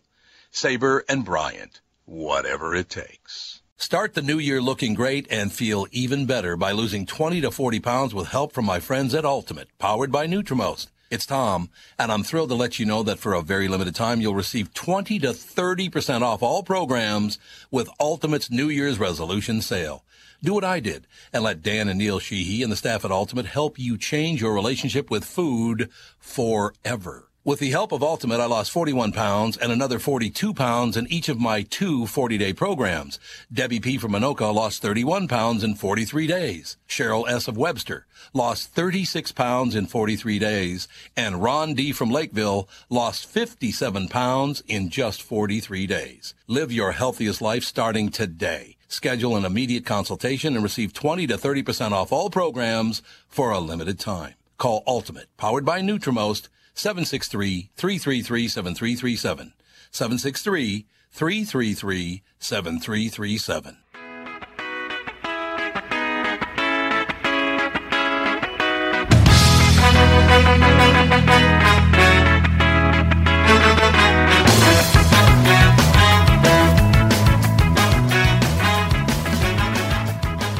It's amazing how many talented people that you will meet in life, in radio, in comedy, who you go, man, this guy's on his way. But they can't get out of their own No, way. no doubt about that. Uh, Drugs, anything. They just, you know, m- maybe a lack of motivation, a lack of focus.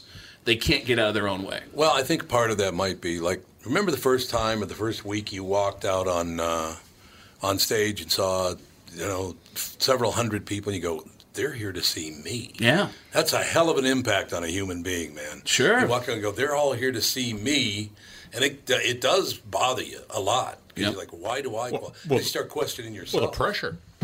But That's a real thing. Pressure, but Tom is also bringing up something that's that's a really good point. I was always aware of what people thought. You know, there, when when you hear somebody who says, you know, they don't like you, or through other friends, you find out somebody doesn't like you for one reason or another. And uh, if three or four of your friends look at you and go, "Man, that that guy really hates you," then that guy probably hates you. Yeah. Right. And then to see because something changed in my life, that person now wants to be my friend. We'll just roll through. Okay. We'll throw. The, we can do that, can we, Cassie? Just roll through to thirty and then edit in the. Okay, good. Just keep going. That's good. Sorry. years later to, to it's all right uh, years later to find out that the same person who for whatever reason doesn't like you as a person now Right, wants to be your friend Yeah. you sit yeah. there and go well wait a second I, I i know you don't like me but now because i'm doing really well in this area of my life you want to hang out with me Yeah. and I would Yeah. have people that, again, I know they don't like me. I've heard the stories. They never approached me. They were never friendly to me. And I would hear through the grapevine, well, that guy doesn't like you for this reason or that reason. And that person would years later come to me and go, man, I am so proud of you, man. I, I was telling my girlfriend, hey, I've known that guy since the uh-huh. beginning. Yeah, it's and a different deal And, then, and? I knew, man, I'm so proud of you, man. I'm so happy for you. You know, you have people that you just and you just you do start to question like man this is weird because i know you're not being sincere i know you don't like me right.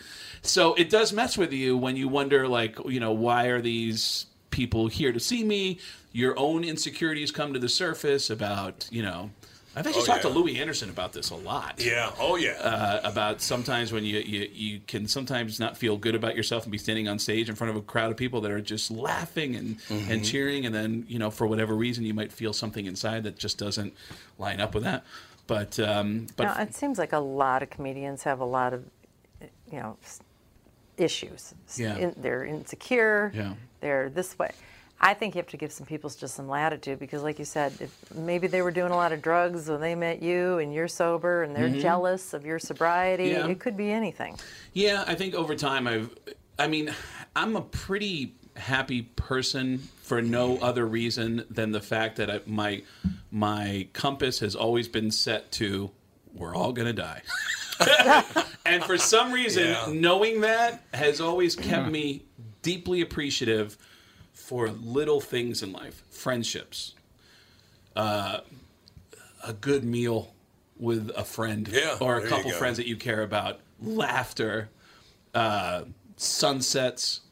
Uh, there, there's just little things that I appreciate so much about life, and even bad moments in life, I just find a way. And maybe it's because I grew up in a deaf family, and and we learned how to laugh at the.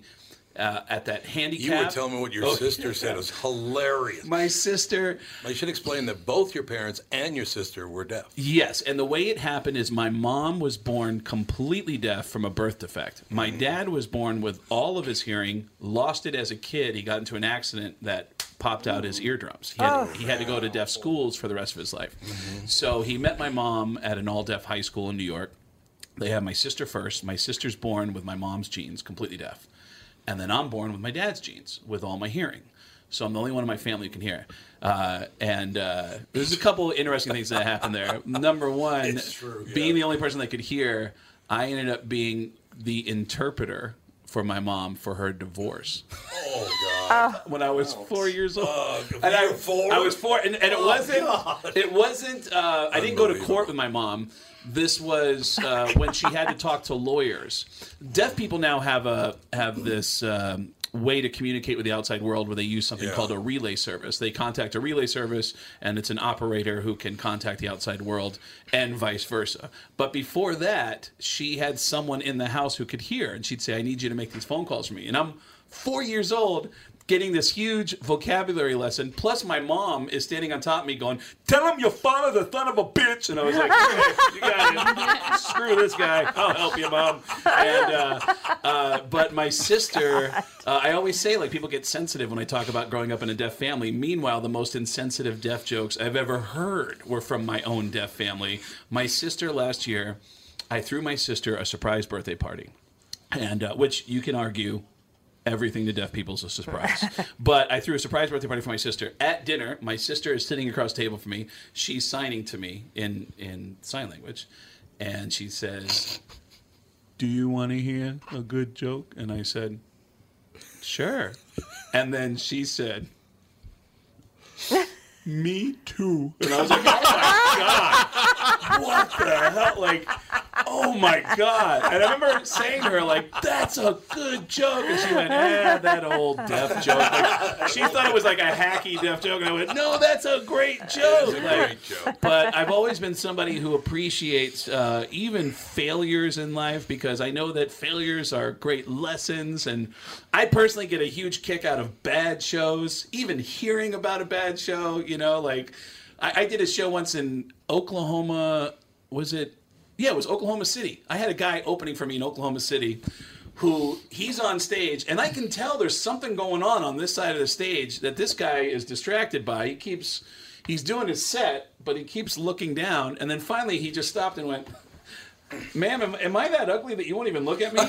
There you goes, go. well, I mean, she won't even look me in the face. Like, what are you, freaking blind or something? Oh God. Oh, are you blind? Oh my God. And the whole crowd freezes. And the guy makes one of the biggest rookie mistakes. He tries to go back into his act and says, Oh. So you guys ever go to Walmart and everyone, who cares about Walmart? You just made fun of a blind woman. He goes, I'm sorry. I'm sorry. I'm sorry. Nobody's laughing except for me and two no. other comedians in the back who are laughing our asses At the situation. Yeah, Yeah. I, I think my favorite bombing story, unfortunately, didn't happen to me. It happened to Dane Cook. Um, I feel like I heard it drop in the audio. Can you still hear me okay? Yep. Um, Dane Cook had a story about a club we all started at in New York. It was in New York, but it was called the Boston Comedy Club. It was. It's actually featured on the TV show Crashing now on HBO. And Dane had an amazing story about being on stage one night on a Tuesday night at 1.30 in the morning. He's performing for six people. Oh. It's everyone in this room is the comedy crowd. people. Oh. Six people. One of the six people, it should be noted, had all of their groceries on the table. because people walk by in front of the comedy club. Hey, comedy show, come on, comedy show, no cover. And the guy like, "Ah, I got my groceries. I'll help you with the groceries. Come on, look. Here, just two drink minimum. Come on, like you know. So the bouncer helps this guy with his shopping bags and puts it on the table and lets the guy sit down and watch the comedy show. Dane Cook is bombing. He's got no energy from this crowd. One of the audience members who is hammered gets up, starts stumbling to the restroom, closes the door, and starts violently vomiting in the bathroom. to where the other five people in the room are, are they can't watch Dane. They're, they're worried about this guy because they keep hearing. and then the noise finally stops. There's a pause before they hear the toilet flushes. The guy comes back out, starts stumbling back over to his seat. Dane is just standing on stage watching him, and he goes, "Are you okay? are you? Are, do you feel okay? Are you?" And the guy goes, "Oh no, I just, I had some bad comedy." And everyone goes, "Oh, yeah!" Ah! The crowd starts high fiving each other. The guy with the groceries is throwing his groceries in the air. It's like they just owned him. They just owned him, and I just, oh, oh my god! If you oh. can't laugh at that and go, Yeah. you know what? That's just an awesome moment. That That, was- you know, It was a great comeback. You have to enjoy moments like that. So, I, I think the name of this episode should be Craig Never Shuts Up. This is. Uh, no, I, think it's a great segment. I, I You know, apologize. while you were talking about you know radio and people in radio and, and all that stuff, we were talking. You were talking about that.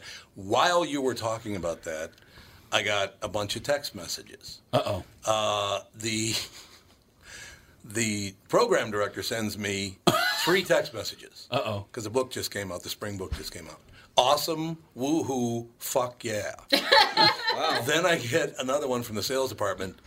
Nice month. really? It's like nothing will ever change, They'll- man. yeah, your sales department will never kiss your Wait, butt. wait a minute. You don't have a 100 share? What's No the matter what. problem? Wow. Isn't that hilarious? Yeah, it's amazing. It's it's really amazing the different, uh, the, and I'm always obsessed with those mechanics and all those. Uh, uh, different things going on behind the scenes, which is why I love hearing stories about Right. beyond what I listen to on the radio. What is your perspective? What, what what did you wish you had more of from one guy or another, and and who came in and blew your socks off that really knew how Right. to, you know? I mean, the stories about Rodney. Um, Norm Macdonald had an amazing story uh, that was similar to yours about just seeing him show up one night, except that Norm was at the Improv the day that Rodney Dangerfield got married. Rodney actually went from his wedding in a tux to the Improv to do a set, and and I wish I could remember the entire bit that he did because Norm described it, but I just remember the first line. So Rodney walks in with his bride wearing a wedding dress. They go, ladies and gentlemen, uh, he just straight from his wedding. Please welcome Rodney Dangerfield. The place goes nuts. He's got his tux, and he goes, "Yeah, I just got married." The whole place is going crazy, and he goes, "Yeah, there's there's my wife right there. Give her a round of applause." And and his wife stands up in her gown and waves. Everybody's cheering, and then as the applause starts to go down, Ronnie goes, "Yeah, but she's no prize." he starts bagging on her. And it was like, oh my God. Like, he just still stuck to being a comedian. He was still going to Yeah. make jokes. And he just ma- he just bagged on her for 20 minutes and about his marriage. We got a minute to go, but I got to tell you a 30 second story, and then we'll do the closer. Jeff Cesario. Yes. Walking down the street with Jerry Seinfeld in New York. Okay. Right? Seinfeld, Cesario walking down the street. They run into Rodney Dangerfield. And Seinfeld says, Rodney, I, I want to introduce you to a n- new young man in comedy. Does a great job. He's wonderful. Meet Jeff Cesario. And Rodney says, Cesario, huh? Stick to the tumbling. He should be an acrobat. I love that. That is one of the greatest stories I've ever heard in my life. Oh my god! In my life. Craig Gass, ladies and gentlemen, Thursday night, the show at New Hope Cinema Grill. Friday and Saturday, two shows, 7 and 9 o'clock. And then what's showtime up in uh, Red Carpet in St. Cloud on Sunday? I want to say it's 7 p.m. on Sunday, 7 or 7.30, and all the info is at getgass.com, getgass with two S's. And uh, there may be some celebrities in Minneapolis who might be stopping by your show later this week. Who uh, who think- knows? Yeah, well, you know, with the big celebration of the month of June. Sure. With summer arriving. Flag all the Day's coming up. That's when everybody wants to Yeah, be Flag Day. was- We're here for Flag Day. Oh man, nobody brings in more celebrities than Flag Day.